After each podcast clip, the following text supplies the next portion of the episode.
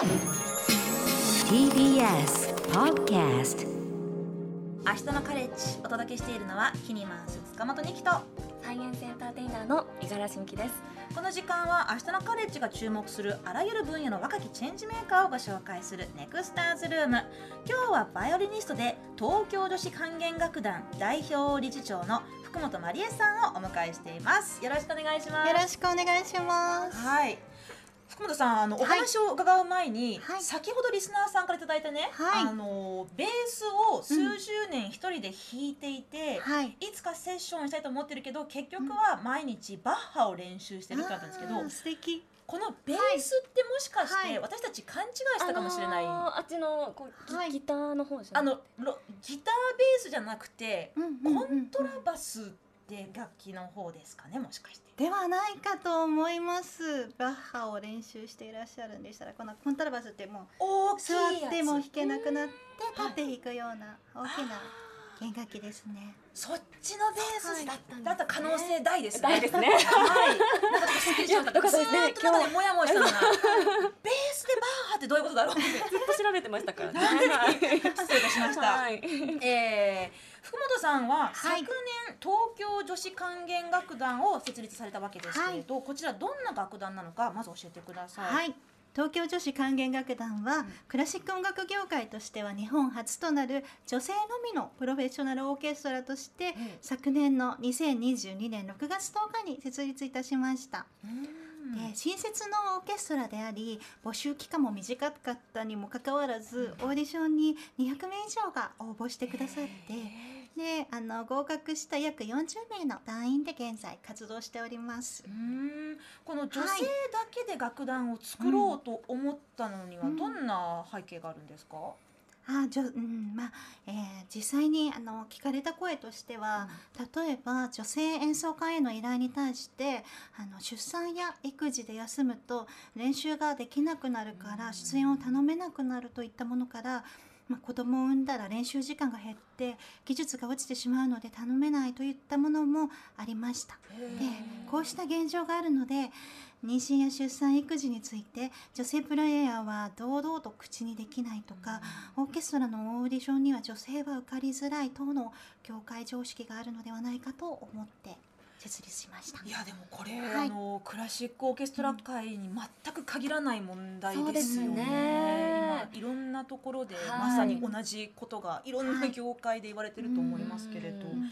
例えばね五十嵐さんの。そうですね。私の業界も、はい。あの日本においては、うん。 STEM 系、まあ、 science、うん。 technology engineering mathematics に進む女性の割合が OECD 諸国の中でも、うん。まあ、ワースト1位というふうに言われていて、はいまあ、分野によっては、まあ、1割ぐらいということで、はい、言われているのでね。その理由もね一つに限ったものではないかもしれないけれど、今福本さんがおっしゃったように、はい。そのまあ才能がある技術がある、うん。えー本人のやる気も意欲もあるけれど、まあいつかあなた、結婚して出産して、育休産休に入ったらうん離れちゃうでしょっていう、うんそのうん暗黙の、圧力というか、うん。あの排除？そうですね。というものが結構なんですか、はい。もう福本さんご自身もこういったことを経験されたことはあるんですか、うん私は割となんかあの 幸せに、えー割と温かい環境でうん。演奏活動が続けてこられたなと思うんですけれども今回この楽団を作るにあたっ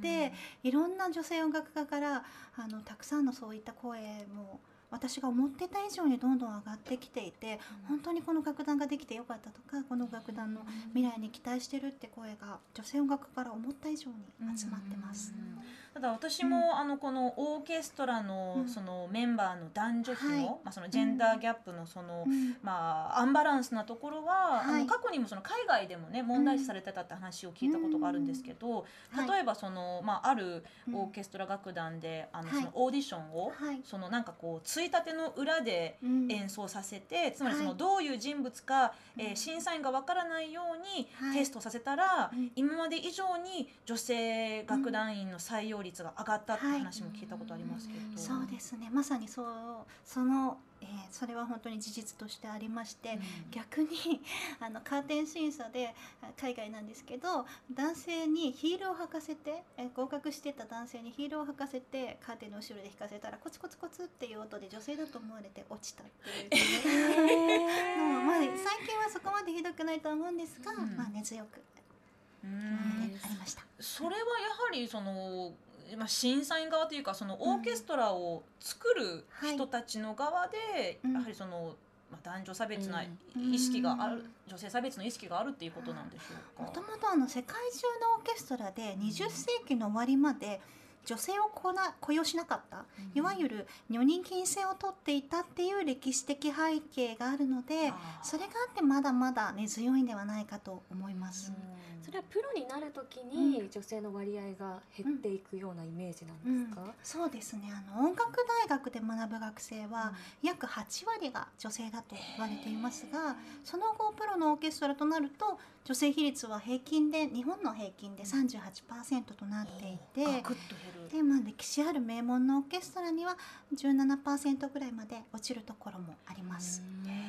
これでも最近は昔より女性が増えたと言われるほどです。うん。諸外国も結構同じ状況はい、同じですね。アメリカも30よく約38%とか、でうん。名門オーケストラではアメリカもドイツも17-8%っていうのも一緒ですね。そうなんですね、はい。じゃあ日本特有ってわけでもないと、うん、世界的な、はい、うん例えばその、うん。まあ、オーケストラっていろんな楽器の演奏者がいるわけですけれど、はい。大体、えっと、うんさっきおっしゃったいやおよそ40名ほどはい。が平均的な人数なあ実は、えっと今回オーディションの審査員にも名だたる素晴らしい、えーオーケストラプレイヤーの方に審査していただいて厳しいオーディションだったので、えーちょっと少ないんですが第1回の定期公演の時は60名で演奏させていただいておりまして、えー次回のオーディションが今年また行うんですが、うん。そこで60から80名ぐらいに楽団員を増やそうと思っています。いろんなその楽器のパートがありますけれど、うんうん。なんでしょうね福本さんから見て、はい。あのまあなんかまあ男性に好まれる楽器、女性に好まれる楽器っていうものは、まあないかもしれないけれど、はい。そういったそのうん。うんあるあります？実際 に。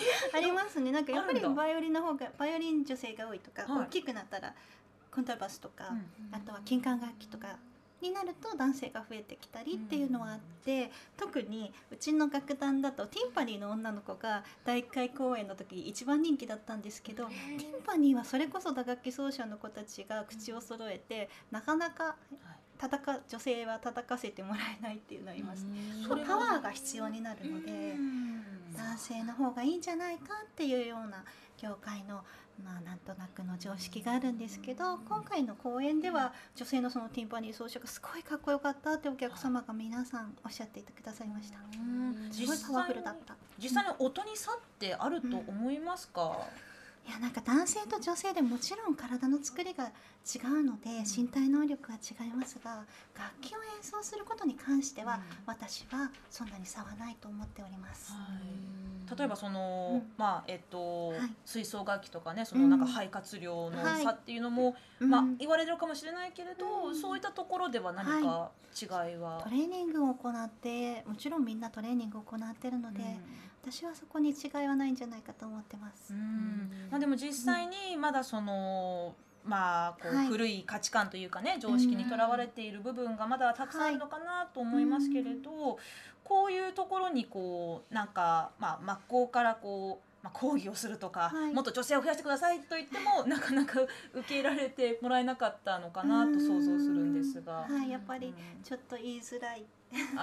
私でも言いづらいので、はい。他のあの女性の演奏家はもっと言いづらいんじゃないかなと思います。なのでみんなが安心して演奏できる環境が一つぐらいあってもいいんじゃないかなと思って、うん。ちょっと変わった活動ですが始めました。えーじゃあまあその結構まだ男性中心的なよ、そのシステムの中でこうはい。何かを変えていくよりもう自分たちでもやっちゃおうと。うん、感じそうですね。それで、うん。あ女性だけでもこんなにパワフルでうん。すごい、あの生き生きとして何の問題もない演奏ができるんだっていうのを、うん。あの示すことができたら女性のこのエンパワーメントを出すことができたらちょっとずつ、あの考え方がはい。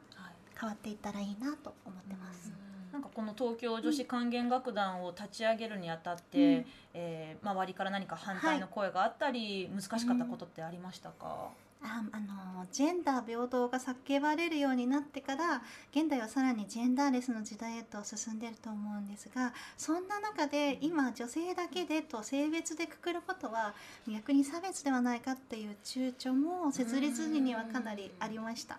いやそれは私もすごい共感をしますね。ね。まあまあ SDGs のゴールに向けてあと数年となる今、うん。啓蒙活動の意味も含めて、あえてメッセージ性の強い女性だけのオーケストラを設立してもいいのではないかと思って設立しました。ちなみに今こうバックで流れているはい。音源ありますけれど、はい。これがまさにはい東京女子管弦楽団の、はい、えー楽曲。ですそうですね。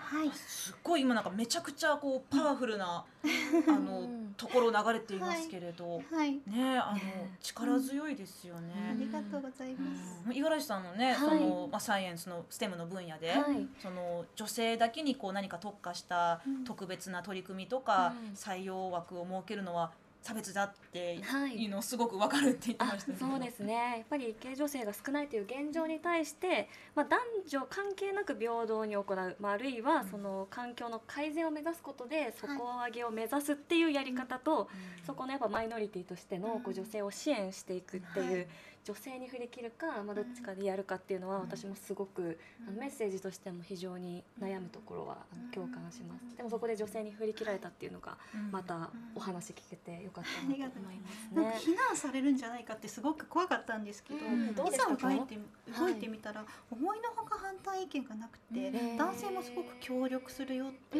おっしゃってくださること、今こういう時代だよねっておっしゃっていただくことが多くて、逆に時代が動いてきてるんだなと思って、うん。すごく嬉しくて。確かにそういう女性支援の団体でもはい。なんかすごく、まあうん、男性が参画しているっていうのはよく、はい、あると思うので、うん。なんかねそういうところがすごくあのわ分かりやすいというか、あの見えやすいなというふうに、はい。はい思いました。やっぱりもともとにね不平等があるっていうところを、まあ、まずこう、まあ、一般的に認識させていくところから、ねうん。始まるものもたくさんあると思うんですけど、はい。ただまあその逆にじゃあこれからはもう女性は女性専門の管弦楽団に入ればいいじゃんっていうふうになっちゃった。ら それもそれでちょっとなんかはい。違うのかなって思うんですけれど、そうですね、ん。もうやっぱり目指すところは女性とか男性とかっていうことは全く気にしないような、はい。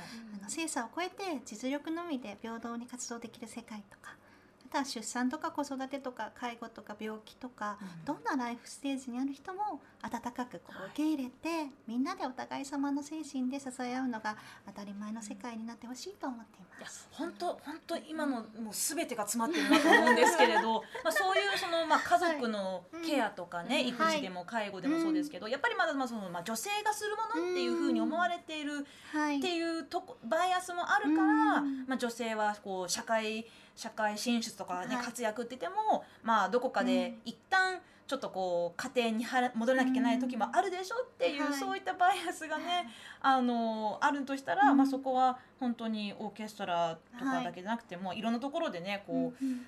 まあなんやかんやしながら変えていければいいなと思うんですけれど、はい。まあこうやって日本初の、はい。まあ、女性だけのオーケストラを立ち上げたわけでして、はい。で今現在、えーうん。およそ40名ほどのはい。会員なメンバーの方がいらっしゃる、はい。大体年齢層ってのはどれぐらいなんですか？にあの年齢制限は設けないあのオーディションにしたので、うん。60代でも70代でもウェルカムと思ったんですけど結果合格者が20代から40代になってます。最年少の子が20歳です、でもそもそもそれだけたくさんの方々にどうやって周知をするんですか？そのオーディションがあるってい。うことを。ああまあか今回はいろんな手段を使っていこうと思ってるんですけど、前回はあの、えー、と SNS うんインスタグラムで広告を出したりとかして、へー。そしたら11万リーチぐらいあったんですけどね。